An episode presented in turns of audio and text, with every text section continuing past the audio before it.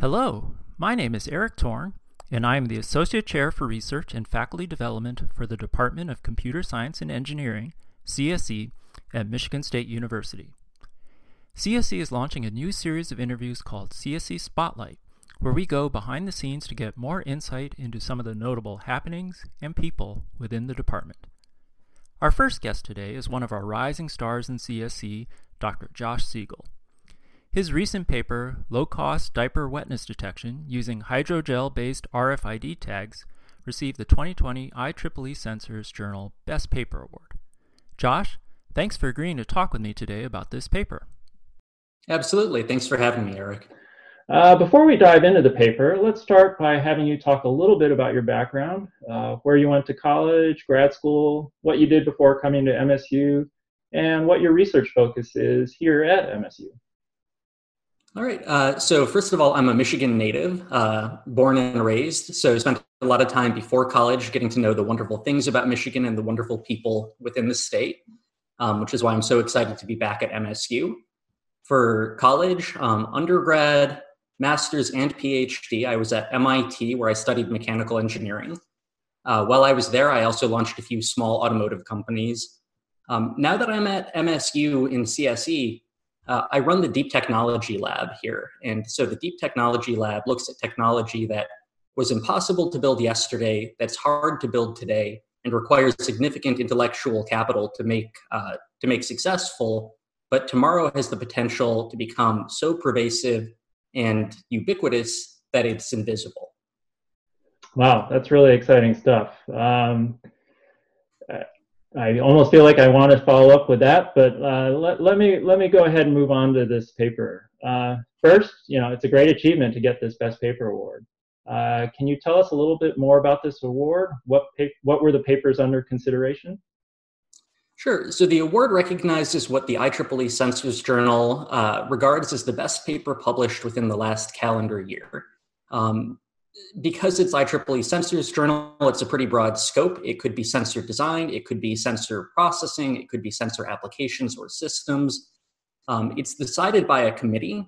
So I don't know all of the papers that were under consideration. I can tell you that the runner up papers looked at developing novel photonic sensors and applications for radar to detecting hand gestures. Wow, that's really fantastic. All the papers from the last year. So uh, that, that's a great achievement. Congratulations. Thank you. All right. Well, let's, let's start with a brief summary of the paper. Uh, who are your co-authors and what is it that you and your co-authors did? Sure. Uh, so the paper looks at developing a new low cost and disposable sensor that detects basically when diapers are wet and reports it using short range radio to a cell phone or something like an Amazon Echo, any sort of third party connected device. Um, the paper started while I was still working at MIT, and so my collaborators are all at MIT. Uh, we have Pankhuri Sen, who is the student who is in charge of managing the day to day project operations and running the experiments. We have Nithin Kantareddy, who is in charge of sensor design, um, so specific embodiments of what that sensor would look like, keeping the costs down, making sure read range was high. Uh, Rahul Bhattacharyya, who's a research scientist at MIT, and he focused on the high level of the sensor mechanics and thinking about what do we prototype next, how do we test that. Uh, and Sanjay Sarma, who's a professor also at MIT, um, and he was in charge of overseeing the entire research group that was working on it. My role within the project was to identify the project's needs find the sponsor, and then manage the team and day to day operations there. Wow, that's that's that's a great. Uh, that's really interesting. So thanks. Um, how did this project get started?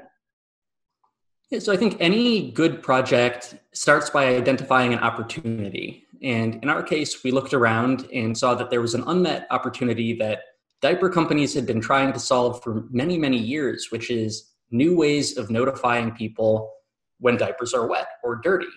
Um, there are things like visual indicator strips, but that only works at close range. And if you get into nursing facilities, if you get into daycares when there are multiple children, uh, you necessarily have the ability to go check those wet strips or to go touch test for wetness all the time.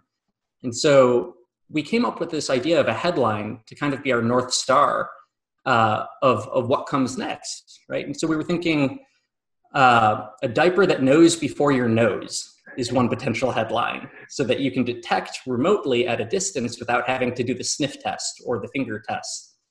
And from there, we basically assembled a team of people and resources who knew the area well because they work in the industry, knew the technology we were trying to solve well because they'd worked with tabs or tag antenna based sensors for RFID. Uh, we hired a new student to work on the project to make sure that we had enough bandwidth to get it done quickly. And then we called up the company that was sponsoring the work and we said, hey, what are your specific needs? Um, very cool. We actually got to go fly to Chile to see how diapers are made, to meet with the management team, and to understand the requirements for both the product and the process. Wow, that's fascinating.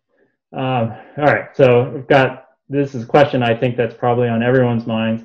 How did you actually perform your experiments? Did you have actual diapers to work with? Were they on people?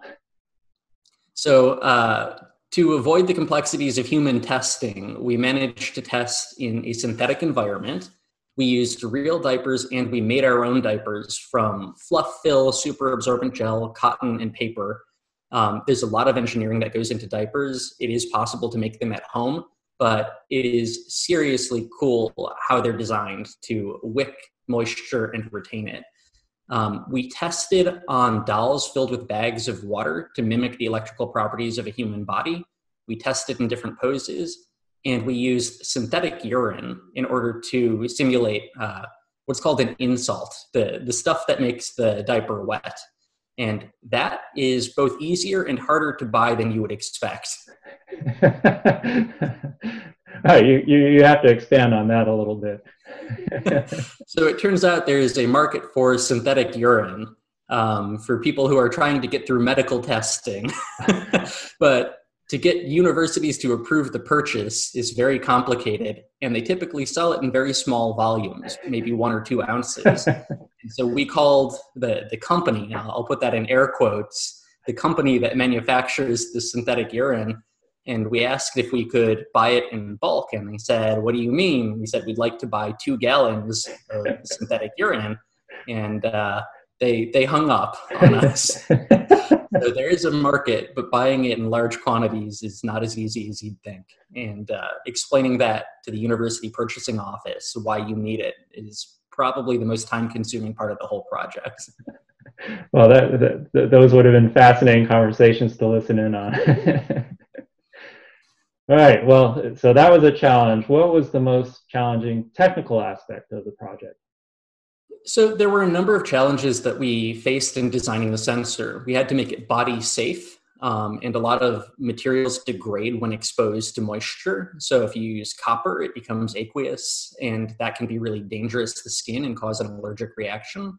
So we ended up looking at silver, for example. Um, which you'd think would be expensive, but in the quantities that we're using, it's not too bad. Size is a big challenge. Uh, the primary market for this is actually diapers for the elderly, but we wanted to make sure that the process and the product would scale down. And so we designed for newborn diapers to make the smallest antenna possible. Um, but the hardest part of all of this isn't what we originally thought, and it was cost and process rate requirements. So, uh, without getting into specifics, because every manufacturer is a little bit different, it turns out that diapers are made at about 30 miles per hour. And you need a sensor that can be deployed, aligned, adhered, and then subject to those G forces, but it can't cost more than a few cents because the whole thing is supposed to be disposable. And so making a sensor is easy. Making a sensor that integrates into existing manufacturing is really hard.